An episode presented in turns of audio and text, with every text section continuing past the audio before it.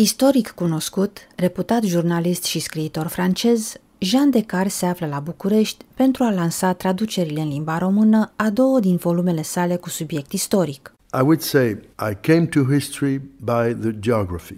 I always started studying a map. Aș spune că am ajuns la istorie prin geografie, pentru că întotdeauna am început prin a studia o hartă. Când călătoream cu părinții mei, primul lucru pe care tatăl meu îl făcea era să ne întrebe unde suntem, unde mergem. I remind a sentence, a remark by Napoleon.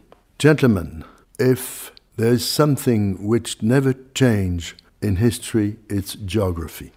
I think it's a very good remark. Vă reamintesc o remarcă a lui Napoleon. Domnilor, dacă există ceva care nu se schimbă în istorie, aceea este geografia. Cred că este o observație bună. Unul din volumele prezentate de autor la librăria Humanitas Cijmigiu din București este Sceptrul și sângele, o călătorie prin curțile regale ale Europei. These royal family, Romania, in Serbia, in Montenegro, in Albania, they bring something more than history, they bring something which is shining. Aceste familii regale din România, Serbia, Montenegru, Albania aduc ceva mai mult decât istorie, aduc ceva care strălucește, un fel de amintire specială a vremurilor vechi, ale personalității de atunci. Este o problemă a identificării. Cred că aduc într-adevăr ceva mai mult, o lecție prin care învățăm trecutul. Autorul are pentru România un sentiment aparte. I'm very fond of Queen Mary and I'm very proud because my publisher here asked me to add a special chapter, which was not, and it was a mistake.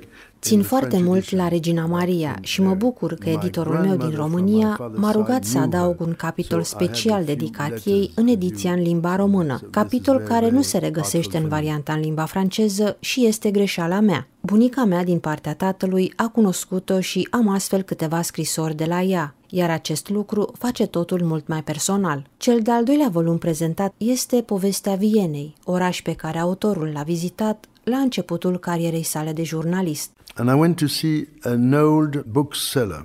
He told me, Monsieur des Cars. Atunci m-am întâlnit cu un vânzător bătrân de cărți care mi-a spus: Domnule des Cars, noi nu am fost liberi în 1945, ci în 1955, doar atunci când sovieticii, francezii, britanicii și americanii au părăsit Viena. Toată lumea a uitat acest lucru până la Tratatul de la Belvedere, care a redat Austriei, Republicii Austria, existența diplomatică. Acesta a fost începutul căutărilor mele în toate țările europene. Născut la Paris, Jean des Cars a colaborat cu revista Paris Match, ziarul Figaro și Jour de France și a creat un nume ca pasionat cronicar al marilor case dinastice europene și al destinelor celor mai iluștri reprezentanți ai acestora, iar azi, volumele sale sunt traduse în mai multe limbi, fiind considerate adevărate documente istorice.